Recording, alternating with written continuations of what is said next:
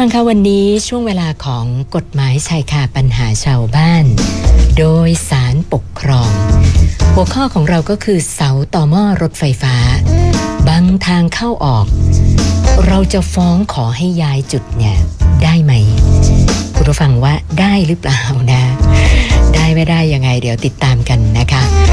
สำหรับเรื่องรถไฟฟ้านี่ก็ต้องบอกว่าเป็นขนส่งมวลชนที่ำให้คนที่อยู่ในเมืองชานเมือง สามารถเดินทางกันได้สะดวกรวดเร็วขึ้น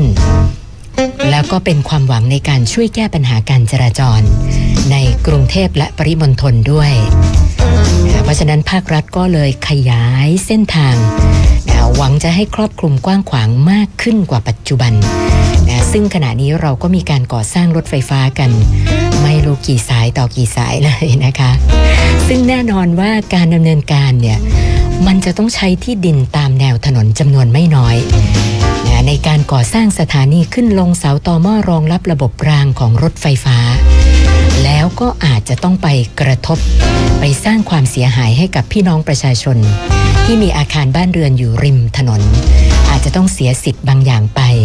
คือถ้าเจราจาตกลงกันได้เนี่ยก็โอเคแต่ถ้าตกลงกันไม่ได้อันนี้ล่ะค่ะ มันอาจจะกลายเป็นข้อพิพาทระหว่างรัฐกับประชาชนขึ้นมาวันนี้ท่านตุลาการหัวหน้าคณะศาลปกครองภูเก็ต ในฐานะรองโฆษกศาลปกครอง คุณวชิระชอบแต่งนะคะ ก็จะหยิบเอาประเด็นที่เป็นข้อพิพาท เกี่ยวกับการสร้างรถไฟฟ้านะมาคุยให้เราได้ฟังกันนะคะว่า ระหว่างประโยชน์สาธารณะ กับความเดือดร้อนของเจ้าของอาคารที่ถูกกำหนดให้เป็นจุดวางเสาต่อหม้อก่อสร้างรถไฟฟ้าทำให้เขาได้รับความไม่สะดวกในการประกอบกิจการร้านค้าเนี่ยข้อยุติจะเป็นอย่างไรนะคะ สัญญาณท่านมาแล้วด้วย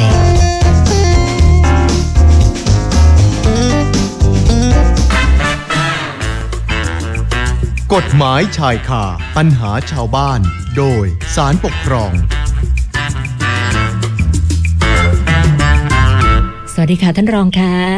ครับครับ สวัสดีครับคุณสุนันท์ครับ แล้วก็สวัสดีท่านผู้ฟังสวพ FM เก้าหนึ่งทุกท่านครับ ค่ะท่านรองคะสำหรับผู้ฟ้องคดีรายนี้เนี่ยไม่ทราบว่าเขาได้รับความเดือดร้อนเสียหายยังไงเหรอคะครับเออเรื่องที่จะคุยเรื่องใกล้ตัวคนกรุงเทพมากนะครับวันนี้คือผู้ฟ้องคดีรายนี้นะครับ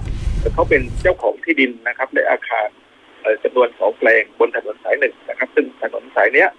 ตั้งอยู่ขนานไปกับแนวรถไฟฟ้าสายสีน้ำเงินนะครับ โดยผู้ฟ้องคดีเนี่ยได้ทำร้านทั้งสองคูหาเนี่ยนะครับ ร้านหนึ่งขายข้าวแกงนะครับ ส่วนอาคารอีกร้านหนึ่งก็ขายของชำนะครับ ซึ่งก็หลังจากที่ทำกิจการขายข้าวแกงและขายของชำเนี่ย เมื่อทางรพบนะครับ โดยครมเนี่ยอนุมัติให้มีการทำรถไฟฟ้าขนส่งมวลชนขึ้นมา ครับ ก็จะมีการดำเนินการก่อสร้างนะครับบนถนนที่ผ่านหน้าที่ดินของผู้ฟ้องคดีนะครับแต่โดยที่ว่าการก่อสร้างระบบรถไฟฟ้าเนี่ยหลายท่านก็คงนึกภาพออกนะครับ ก็ต้องมีสถานที่จอดรถผู้โดยสารและกิจการอื่นๆที่เกี่ยวเนื่องกับรถไฟฟ้าอยู่เยอะแยะนะครับ ซึ่งปรากฏว่าที่ดินและอาคารของผู้ฟ้องคดีเนี่ย ไม่ถูกอยู่ในข่ายที่จะเวียนคืนนะครับ เพราะว่าท่านผู้ฟังก็คงสังเกตได้ว่าเส้นทางรถไฟฟ้าสายเนี้ยจะวิ่งอยู่กลางถนนใช่ไหมครับตั้งบังเสาอยู่กลางถนนแนวตลอดแนวเนี่ย แต่ว่าบังเอิญนะครับ ที่บ้านในหน้าที่ดินของผู้ฟ้องคดี ที่เป็นอาคารพาณิชย์ของผู้ฟ้องคดีเนี่ย เป็นจุดที่ทางรถรถไฟฟ้าหรือรพมเนี่ยมาตั้งเสาต่อหม้อถ้าผู้ฟังก็คงสงสัยว่าเอ๊ะทำไมหน้าบ้านของผู้ฟ้องคดีเนี่ยยังมาตั้งเสาต่อหม้อได้ก็เพราะว่าที่ดินหน้าบ้านของผู้ฟ้องคดีเนี่ยมันเป็นอุโมงค์นะครับ ถนนตรงนั้นเป็นช่วงอุโมงค์เพราะฉะนั้นเนี่ยรพมจึงไม่สามารถวางเสาต่อหม้อได้เพราะวางเสาต่อหม้อไม่ได้ก็ต้องต้องทำมา วางเสาต่อหม้อกลางถนนไม่ได้นะครับเพราะติดอุโมงค์ก็ต้องมาทำต่อหม้ออยู่บนทางเท้านะครับแล้วอาคารรับเพื่อให้รถไฟฟ้าวิ่งระหว่างเสาทั้งสองต้นเนี่ย ซึ่งเมื่อผู้ฟ้องคดีได้เห็นแบบก่อสร้างนี้แล้วก็เห็นว่าเอ๊ะการก่อสร้างแบบเนี้ยทำให้อาคารพาณิชย์ของเขาเนี่ยที่ขายของชำกับขายข้าวแกงเนี่ย เมื่อเอาต่อหม้อมาวางบนทางเท้าด้านหน้าเนี่ยก็มันทำให้พื้นที่เขาลดลงถูกไหมครับ เพราะว่าเขามีด้านหน้าเนี่ยกว้างประมาณเกือบเกือบสี่เมตรนะครับ แต่ว่าขนาดของเสาเนี่ยทำให้เขามีพื้นที่ลดลงเพ ราะฉะนั้นเนี่ยเขาพึงมีหนังสือไปถึงรพมขอให้พิจารณาปรับย้ายตำแหน่งเสาตอบ้องนะครับเขาขอให้ปรับย้าย แต่ตรงรพมก็ไปดำเนินการให้นะครับเพราะฉะนั้นผู้ฟ้องคดีก็เห็นว่าเอ๊ะการที่รพมมากำหนดตำแหน่งเสาตอหม้อในรถไฟฟ้าเนี่ยบังหน้าร้านของเขาเนี่ยทำให้เขาเสียหายสูญเสียรายได้นะครับ ขนส่งสินค้าไม่สะดวกอะไรประมาณเนี้ยยังให้เกิดความไม่ปลอดภัย ก็ยื่นฟ้องต่อศาลปกครองนะครับค่ะเรื่องนี้สำคัญนะครับ คือบังเอิญว่าผู้ฟ้องคดีรายเนี้ย เขาขอให้ศาลพิพากษาให้รพมเนี่ยนะครับดำเนินการเปลี่ยนจุดที่ตั้งเสาตอหม้อที่บังหน้าบ้านของผู้ฟ้องคดีนะครับ คุณสุนันท์ครับค่ะ ค่ะคือคนทำมาค้าขายนะคะท่านรองก็ไม่รู้ว่าอาจจะคิดว่าอุยตายแล้วเสียหลักฮวงจุ้ยหรือเปล่าเนี่ยแล้วที่ที่มันเคยโล่งๆอยู่ดีๆเนี่ยจู่ๆมีอะไรมาบดบังหน้าร้าน ก็แน่นอนครับเป็นใครคงไม่ชอบแน่ๆนะคะ แต่ว่าสงสัยอยู่นิดหนึ่งว่าเอ๊ะก่อนที่รฟมเขาจะกำหนดจุดเนะคะท่านรองเขามีการศึกษาผลกระทบ หรือว่าลงพื้นที่ฟังความคิดเห็นประชาชนบ้างหรือเปล่าอะค่ะครับอันนี้ก็ก็ต้องเรียนอย่างนี้นะครับว่าจริงๆแล้วเนี่ยเออเดิมเนี่ยนะครับ ในการกำหนดเสาต่อหม้อรถไฟฟ้าเนี่ย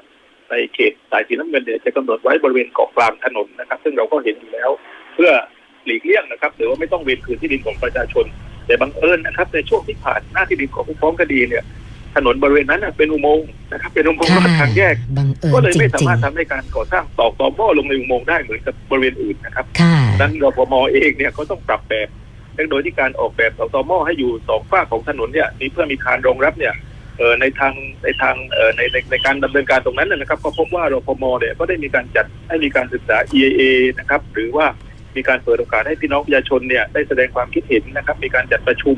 อะไรต่างๆ พอสมควรนะครับเพราะเพราะฉะนั้นเนี่ยก็เห็นได้ว่าเขาดำเนินการตามระเบียบสำนักนายกว่าโดยการรับฟังความคิดเห็นประชาชนอะไรประมาณนี้นะครับและนอกนอกจากนั้นเนี่ยที่สำคัญก็คือรพมเนี่ยมาทำเสาต่อหม้อบริเวณทางเท้านะครับ ซึ่งเป็นพื้นที่ที่อยู่ในความดูแลของกทมนะครับกรุงเทพมหานครเนี่ยก็ได้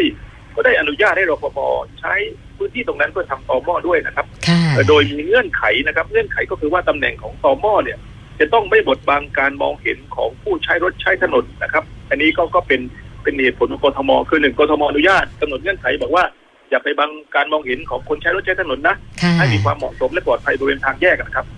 คุณธนัทครับ คืออันนี้กทมไม่ได้ไม่ได้คิดถึงเจ้าของตึกกทมห่วงแต่ผู้ใช้รถนะคะ แต่ฟังดูแล้วเนี่ยการดำเนินการก็ก็ถือว่าเป็นไปตามขั้นตอนตามที่กฎหมายกำหนดอย่างนั้นใช่ไหมคะท่านรองเออเรื่องเรื่องนี้ก็ก็ต้องเรียนนะครับ ว่าในการจัดทำบริการสาธารณะในเรื่องที่มีการทำโครงการขนาดใหญ่เนี่ยนะครับหน่วยงานที่เกี่ยวข้องเนี่ยก็ต้องดำเนินการตามขั้นตอนที่กฎหมายกำหนดนะครับโดยเฉพาะการประชุมประชาชนหรืออะไรต่างๆเนี่ยเพราะฉะนั้นเนี่ยตรงศาลได้พิจารณาแล้วก็เห็นว่าเรื่องเนี้ย การที่รพมได้ดำเนินการวางเสาตอหม้อบริเวณทางเท้าหน้าที่ดินของผู้ฟ้องคดีเนี่ยก็ถือว่าได้ดำเนินการตามขั้นตอนที่กฎหมายกำหนดแล้วครับคุณผู้ชมครับค่ะค่ะ คือถ้าทำตามกฎหมายกำหนด แล้วก็มันจำเป็นจริง ๆ จะต้องไปลงตรงนั้นเนี่ยนะคะ แต่มันทำให้เกิดความเดือดร้อนกับผู้ฟ้องคดีนะคะท่ท่านรองแล้วไม่ทราบว่าอย่างเนี้ย ผู้ฟ้องคดีเขามีสิทธิ์จะได้รับการชดเชยอะไรบ้างหรือเปล่าอะคะคือเรื่องนี้ประเด็นของความเดือดร้อนเสียหายนะครับ ศาลปกครองสูงสุดเนี่ยท่านได้มีความเห็นว่าที่ดินของผู้ฟ้องคดีเนี่ยท่านไปดูในรายละเอียดแล้วเนี่ยปรากฏว่าแปลงที่หนึ่งเนี่ยจะมีพื้นที่หน้าอาคารกว้างยาวประมาณ 3.5 เมตรนะครับ เป็นที่ว่างนะครับค่ะส่วนแปลงที่สองก็ประมาณ 3.8 เมตร เพราะฉะนั้นเนี่ยสองแปลงเนี่ยก็ประมาณ 7-8 เมตรนะครับ เป็นพื้นที่ว่าง แต่ว่าเมื่อดูขนาดของเสาตอหม้อของรถไฟฟ้าเอ่อสายน้ำสายสีน้ำเงินตรงนี้นะครับ ที่วางอยู่บนทางเท้าหน้าที่เป็นของผู้ฟ้องคดีเนี่ยจะเหลือเสาประมาณสัก สองเมตรคูณสองเมตรอะนะครับ เป็นเสาตอหม้อเพราะฉะนั้นเนี่ยศาลจะเห็นว่าพื้นที่หน้าอาคารของผู้ฟ้องคดีเนี่ยก็ยังเหลือเพียงพอนะครับ มีเหลือเพียงพอที่จะเอ่อทำให้เอ่อผู้ฟ้องคดีเนี่ยไม่ไม่เป็นสะดวกร้อนมากนะครับประกอบกับค่ะผู้ฟ้องคดีมีที่ดินสองแปลงนะครับเขาบอกว่าเอ่อการที่ที่ดินแปลงหนึ่งถูกเสาบังอีกแปลงหนึ่งก็ยังเหลืออยู่เต็มๆไม่ได้ถูกเสาบังนะครับ เพราะฉะนั้นก็เมื่อรวมพื้นที่กันแล้วเนี่ย ก็ยังเหลือที่ดินที่เป็นเอ่อความยาวหน้าหน้าทางเท้าหน้าบาดวิถีของผู้ฟ้องคดีเนี่ยประมาณเกือบห้าเมตรกว่านะครับอ๋อ จึงเห็นว่าการก่อสร้างการเสาตอหม้อของตัวเนี้ยแม้จะบดบังหน้าอาคารของผู้ฟ้องคดีค่ะแต่ว่าเป็นบดบังเพียงส่วนเดียวบางส่วนยังสามารถทำการค้าและขนย้ายสิ่งของได้สะดวกนะครับ ส่วนกรณีและสิ่งถูกสร้างของผู้ฟ้องคดีเนี่ยเนื่องจากว่าไม่ได้ถูกเป็นคืนนะครับ ในการเอ่อก่อสร้างของตอหม้อเนี่ย ผู้ฟ้องคดีจึงไม่อาจจะขอให้เอ่อมีมีการมาซื้อขายอะไรประมาณนั้นได้นะครับ เพราะฉะนั้นเนี่ยในคดีนี้นะครับศาลเห็นว่าการที่เอ่อรพมเนี่ยมาทำเสาตอหม้อนะครับ หน้าที่ดินของผู้ฟ้องคดีเนี่ย ยังไม่เกิดความเดือดร้อนเกินสมควรนะครับ ประกอบกับค่ะในคดีนี้เนี่ยนะถ้าเราฟังตั้งแต่ตอนต้นนะครับ ผู้ฟ้องคดีขอย้ายนะครับขอค่ะย้ายขอย้ายจุดไปเลยซึ่งศาลเห็นว่าการย้ายเนี่ย เมื่อพิจารณาถึงความเดือดร้อนของผู้ฟ้องคดีกับประโยชน์ที่จะเอ้ยผลกระทบที่จะเกิดขึ้นต่อเอ่อการก่อสร้างการจัดทำบริการสาธารณะของรพมแล้วเนี่ยศาลเห็นว่าความเดือดร้อนยังไม่เกินสมควรนะครับเพราะฉะนั้นศาลก็พิพากษาให้ยกฟ้องนะครับคดีนี้ก็คือไปย้ายสสมไม่ได้ครับคุณสุนันท์ครับอ๋อค่ะต้อง นึกถึงประโยชน์สาธารณะประโยชน์ส่วนรวมเป็นหลักไว้ก่อนนะคะสำหรับคดีตัวอย่างวันนี้ที่ท่านรองอยากจะฝากอะไรปิดท้ายอีกสักหน่อยไหมคะ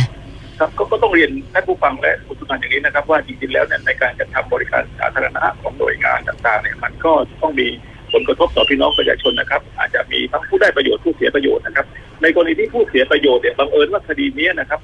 ผู้ฟ้องคดีเนี่ยขอให้มีการย้ายสสมนะครับเพราะฉะนั้นเนี่ยศาลเห็นว่าการขอย้ายเนี่ย เมื่อเทียบประโยชน์ที่จะเกิดขึ้นกับผู้ฟ้องคดีกับผลกระทบที่จะเกิดต่อการจะทำบริการสาธารณะโดยการก่อสร้างระบบรถไฟฟ้านี่มันคงคงเทียบกันไม่ได้นะครับแต่อย่างไรก็ตามเนี่ยในคดีนี้ศาลจะฟ้องไปแต่ผมอยากจะเรียนว่าในบางคดีนะครับศาล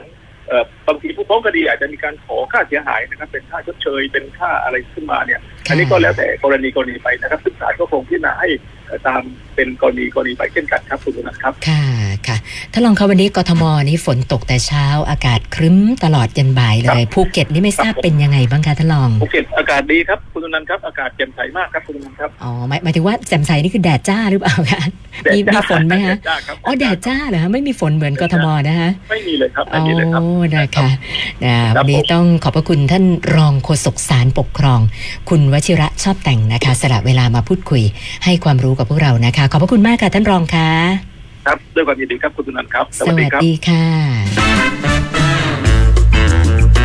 กฎหมายชายคาปัญหาชาวบ้าน โดยสารปกครอง